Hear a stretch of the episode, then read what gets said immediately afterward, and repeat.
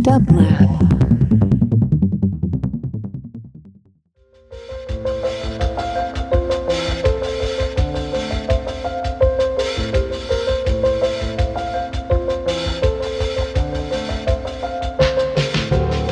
Welcome to the Quarantine Tapes, a daily podcast from Onassis LA and Dublab. Hosted by Paul Holdengräber, this series chronicles shifting paradigms in the era of social distancing.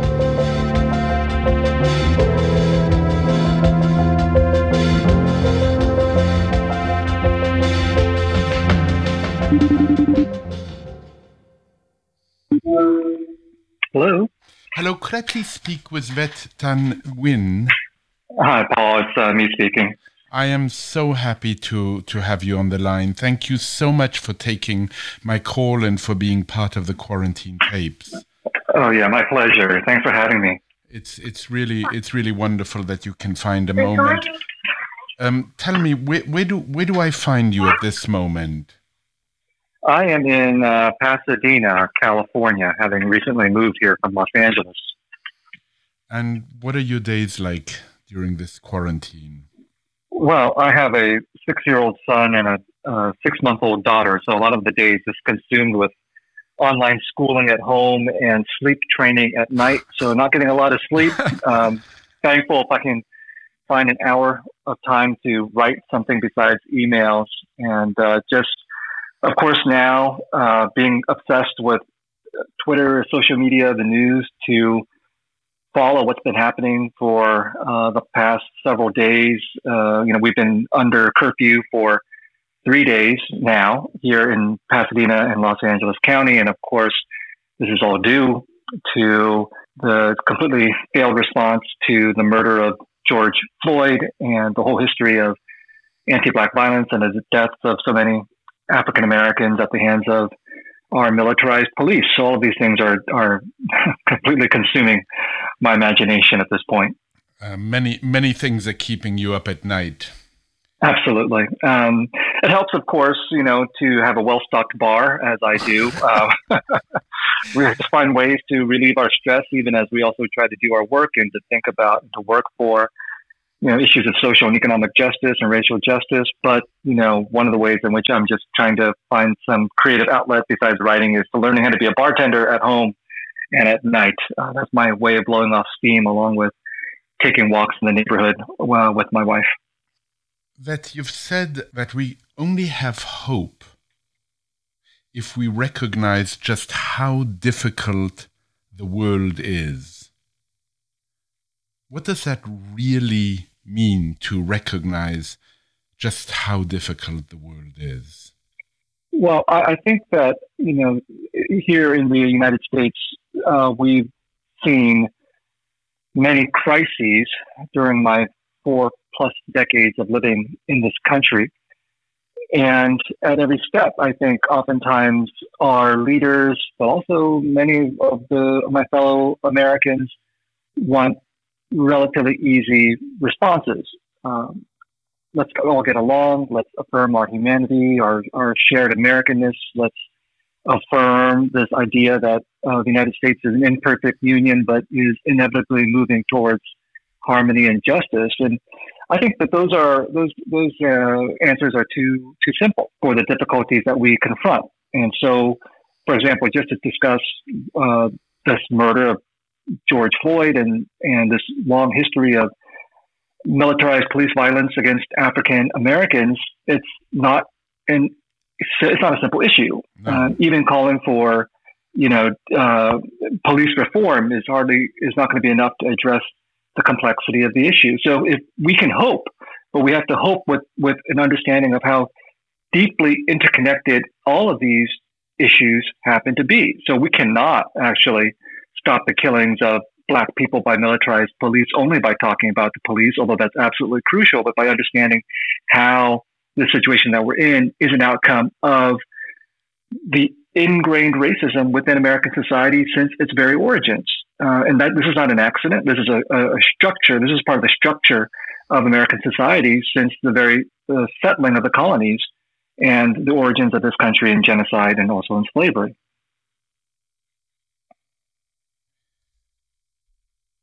Complexity, um, not not taking in um, a kind of cheap a cheap view of hope.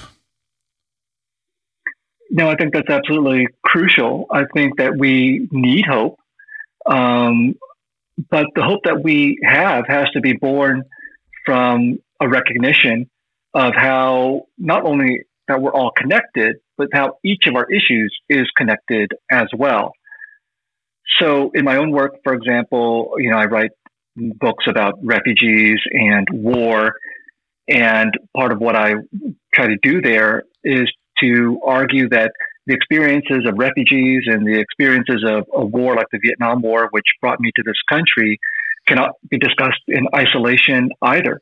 You know, that war produces refugees, uh, that the experience of civilians and refugees are also war stories, and that the war in Vietnam was not an isolated circumstance.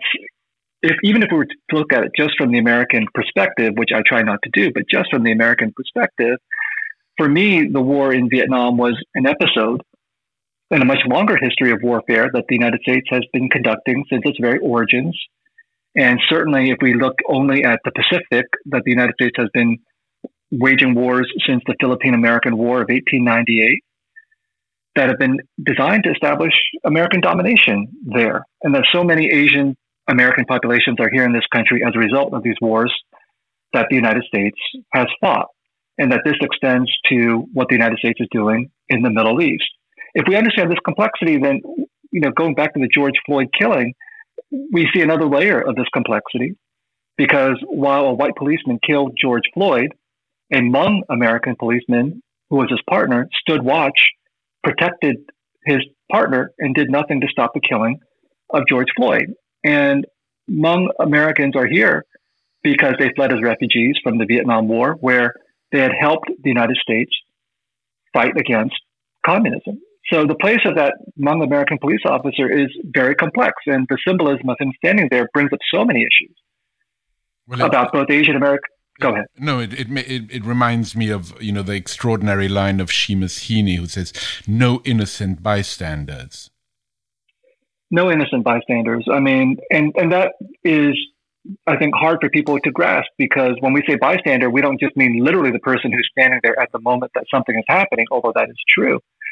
But I think we're all bystanders right. in American society now, especially through social media. We can see all these things taking place. But you know, what, so to, uh, to think about the complexity of both, let's say, racism at home, but also warfare abroad, we're all complicit because we're all involved in this in one way or another, whether through voting or not voting, paying taxes, um, endorsing the American military industrial complex by not opposing it. We're all innocent bystanders or not so innocent bystanders in what's what's happening when the United States uh, undertakes its foreign policy and certainly that's you know what the Black Lives Matter protests and, and, the protests in the streets of the United States are doing right now is is trying to demonstrate how uh, not not only about structural racism but how we're all complicit in what's taking place.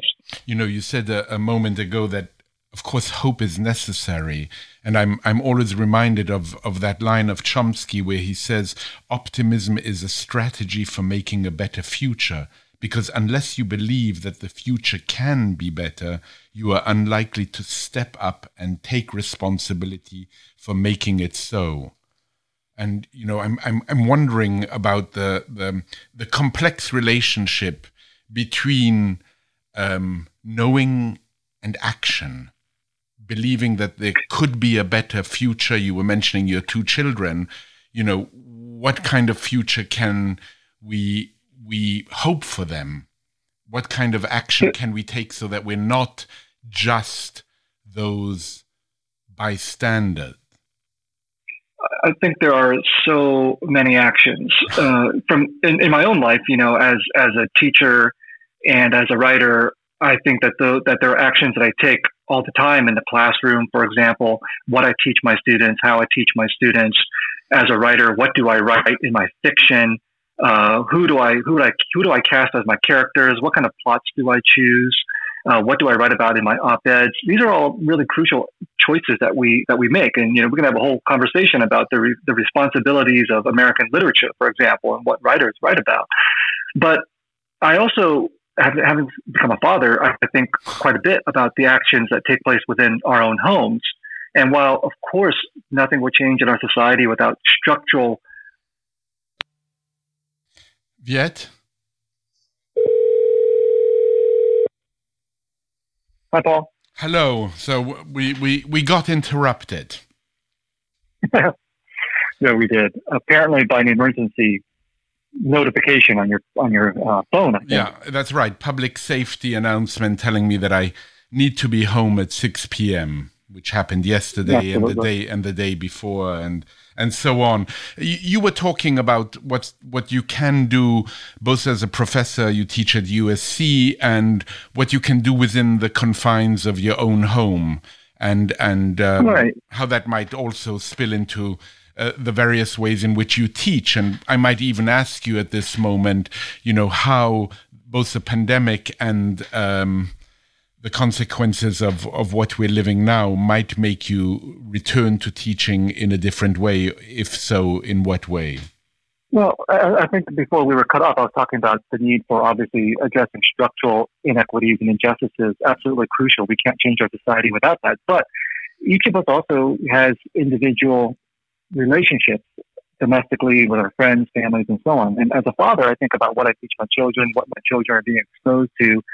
Even at the age of six years old, for example, my son has already seen and heard racist words in preschool and in, and in first grade. It's, it's deeply, deeply troubling to me. So we do have we have had conversations actually about some of the things that are that are happening today, and I think that we as parents don't do our children any favors by not talking to them about these types of things. And and of course, you know, racism and other kinds of inequities reproduce themselves not only structurally and institutionally, but at the level of families and what the parents teach their children. So we're all morally culpable in this kind of educational work that we do within our families and our friends. But in terms of teaching, you know, I think that I, I found I thought my origins begin intellectually as someone who became an Asian American, which is a you know particularly American kind of manifestation of, of race. You know, because when I was growing up uh, in San Jose, California, in the 1970s, 1980s, uh, I was growing up in an atmosphere of sort of benign racism, where when my friends and I would gather, you know, on campus in high school in a primarily white school, and we were Asian Americans, we had no language by which to describe ourselves, so we called ourselves the Asian invasion. So we are an example of how we were you know, internalizing the racism of mass culture in American society. So to become an Asian American and, and to have a name, to have a history, to have a consciousness was enormously important to me. And, you know, was, was, was absolute part of my awakening as a writer and as a, as a teacher and intellectual. And in the context of Asian Americans, the idea that representation matters and our stories matter and our narratives matter has been absolutely crucial. It's, been, it's driven my life. But I think the last the, the, the gravity of the last few years has also made me think that the arguments about representations mattering are, are, are not enough. You know, representations matter when it comes to racism, but uh, I don't know if they would have saved George Floyd. And so, in the course that I'm teaching this fall, uh, the, the, emphasis is not on representation; it's actually on decolonization.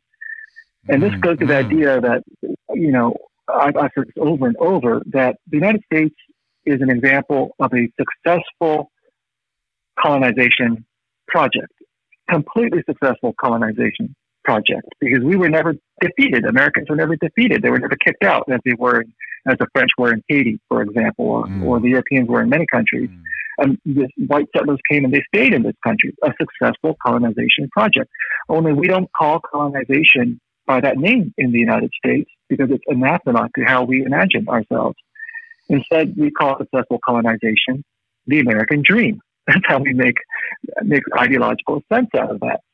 And there's no way that we're going to be able to address all of the inequities of our society without going back to the roots of this country in, colonization and realizing that all these issues that we're confronting with violence against African Americans, anti-black violence, police militarization, um, the fact that you know COVID is taking an exceptionally high toll among African Americans, Latinos, uh, natives, immigrants, undocumented people. All this can be traced back to the colonized origins of our country. So for me, the new emphasis that I have to foreground much more is the idea of decolonization. What would that mean? What does that entail? How do we how do we articulate all of our mutual and individual projects about justice together around this idea that uh, colonization remains, you know, at the root of this country and its inequities?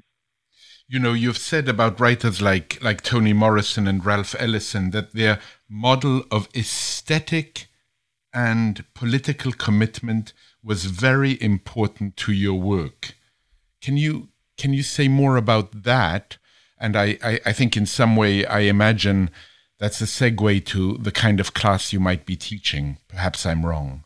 Oh, absolutely. I, I think you know I I uh, was so blown away when I encountered the works of writers like Toni Morrison and uh, and Ralph Ellison uh, and Maxine Hong Kingston and, and many others. You know who I felt were working at the highest level of aesthetic and political commitment. And by that, I mean, of course, all writers want to work at the highest level of aesthetic commitment. We all want to do the best that we can do artistically. But we also live in a country in which the idea of politics and art is a very troubled one. Right. You know, this is a country with a deep uh, you know, anti-communist vein, and uh, the events of the uh, you know since since the 1930s onwards have have led many Americans to associate art and politics with some kind of communist orientation. And because of that, there's been a great rejection of the role of art in politics. But for people who have come from artists or writers who have come from, you know, racially subjugated or colonized uh, communities, there's no way you can separate art from politics because your entire existence is politicized because of these issues of racism and, and colonization. So I think the writers I admire the most are the ones who, who, who recognize this intersection of art and politics and you know want to both be the best writers that they can be, but also to try to figure out how to address politics in their work uh, and how to do it in such a way that readers, in this case in literature, are brought along with them to to understand uh, these crucial kinds of political issues. So, of course, works like Beloved or Invisible Man or The Woman Warrior do these kinds of things. And in, in my own work, especially with my novel The Sympathizer, I aspire, I hope to try to do something of the same sort. Are Toni Mor- Morrison and Ralph Ellison uh, writers who will be on the syllabus for, for your decolonization um, class? I, am still working through the syllabus, but I think that um, for me, the, the course is going to start off with a lot of, of, of earlier writings on colonization uh, from outside of the United States, people like Frantz Fanon. I was thinking, I was thinking of him. So important. Yeah. So important and not, yeah, not, not read enough. Not read enough, shockingly, and still really relevant with Wretched, the Wretched of the Earth and Black Skin, White Masks, which are still completely applicable to what's happening today. Tremendous. So we're going to start off, yeah, and we're going to start off with him yeah, and part of what's important about Fanon's work is his argument that you know violence is violence in the struggle for freedom is, is absolutely crucial. And he was writing at a time in response to the Algerian Revolution against France and the, the role of violence, both as carried out by French colonizers and by the Algerian Revolution. And I, you know, I come from a country, you know, Vietnam, in which the same arguments have been made that violence is absolutely crucial to deposing the French and the Americans. But I want to end on a note in this course of thinking about nonviolence, not just thinking about what Martin Luther King argued, for example, because if we go to talk about Martin Luther King Jr., as, as so many people are referring to today, we have to recognize that he didn't simply call for nonviolence. You know, he called for nonviolence in relationship to a socialist, anti-racist, anti-imperialist, anti-militarist revolution, which the majority of Americans don't want to confront. So nonviolence can be very complex, and we'll end with Judith Butler and her newest book on the importance of nonviolence. And along the way, we'll talk a lot about you know the relationship of decolonization projects outside of the United States, but what's happening here. So I want to focus on indigenous and native struggles, for example, that are very contemporary around things like pipeline issues and Standing Rock and these social justice efforts around that, and the again, efforts of writers to also try to imagine this history and where it can go. So you know, the writer I'm thinking about right now, who I just most recently read, is John Keene and his book Counter Narratives, which is a brilliant work that imagines the entire arc of colonization from the first moments of white settler arrival uh, in the Americas to the, the present through these brilliant you know, short vignettes. And so there are writers out there who are using their fiction and their poetry to try to get us to think about this country in a completely different light and telling different stories. What is so interesting, this, this comment you make in Nothing Ever Dies, you write, until those whose memories are left out not only speak up for themselves, but also seize control of the means of memory making, there will be no transformation in memory, which also brings to mind a, a, line that I'm sure you're familiar with that haunts me of John Berger, where he says, Never again shall a single story be told as though it were the only one. I think we're all, I mean, I hope we're all vested in Berger's idea, you know, that of course we need a multiplicity of stories for a multiplicity of, of peoples and, and communities and truths that are, that are out there and of course, all these stories are being told every day uh, in terms of of the individual interactions that we have. You know, people are always speaking up and speaking out. But the, the problem is is not that the, the people are voiceless. And this Arundhati Roy, one of your yes the people you brought out to speak at the New York Public Library, has already with, said with, with you, that, with you, with you. Yeah, exactly. It's a great event. But it's not that people are voiceless; it's that they're suppressed you know, it's not that they're not speaking out; they're not given you know, the chance to amplify their voices through publishing houses, through Hollywood, and things like that. So, this goes back to the whole idea of representation mattering. Of course, it's important that we have multiple stories and multiple representations, but as long as the institutions that produce these stories and representations and give space for these voices and so on are controlled by a certain you know, a very elite group that is not racially diverse, not economically diverse, there's no way we're going to have true equity and justice at the level of stories and storytelling and representation. So, and this inequity at the level of the structures of who controls the means of representation, again, goes back centuries and centuries to who accrued power in this country. So writers are crucial to all of this in terms of writing stories and making representations, but of course, editors and agents and publishers and and all of that is crucial too. And and uh, we face such a you know a large a long struggle in terms of getting equity behind the scenes of the means of representation as well. But partly also because the, right, the writers publish books that editors take, and those editors themselves are come come from a world which is not necessarily and not often enough diverse. Absolutely. And I, I, I've had so many conversations with writers who have had their own personal horror stories of confronting the inequities behind the scenes, you know, like even well meaning editors. And there are, of course, many well meaning editors out there who come from a certain kind of uh, social and economic background, have a hard time con- understanding uh, these, these questions of, of how writers from subjugated or marginalized or colonized communities, or whatever you want to call them, how they articulate their visions and how those visions may be different from writers with great privilege. You know? And so it's, challenging to be to be a writer committed to your own truth and your own your own justice, and then to go up against a publishing apparatus that is, you know, just by weight of its own inertia, is not is going to have a hard time understanding your story. You know, you you you said about the book that you're writing now for the I think for the past few years, you, you ask yourself, what would a post-communist polit, polit, polities that is not also a pro-capitalist politics look like? I'm wondering how you're answering that question at the present moment. It must have taken on different meanings as of recently. Well, I think for me, to go back to the idea of Fanon, we, we realize what these societies look at look like through the struggle to define them. And the struggle to define the society has been going on for you know in this country for decades. And so I think there's certain things that to me seem seem clear that the capitalism on which this country is built is designed in order to extract profit. And in order to do so, it needs to extract labor from marginalized populations.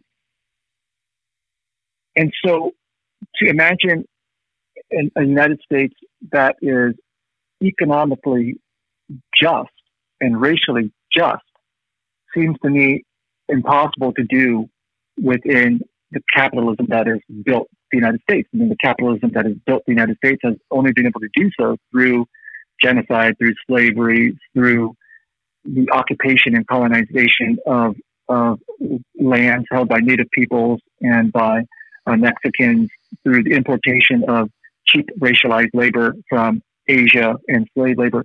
All of these things have helped to build this country. So how do we, how do we, can we actually achieve an economically and racially just society by just trying to reform capitalism? I mean, some people are trying to do so, but we're seeing enormous resistance to that.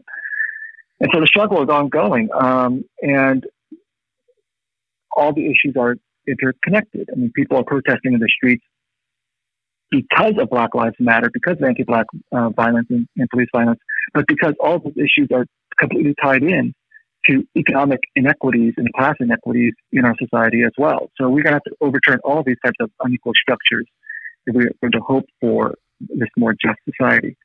In in closing, sadly, might I say, um, you mentioned Arundhati Roy, and you know she recently wrote about the pandemic maybe being a portal.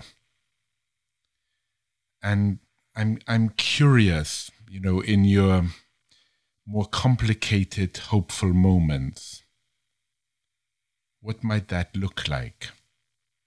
What can we hope for? A portal. Well, a portal. We're standing on a threshold. We we we we can go forwards or backwards, or perhaps we can choose different different doors.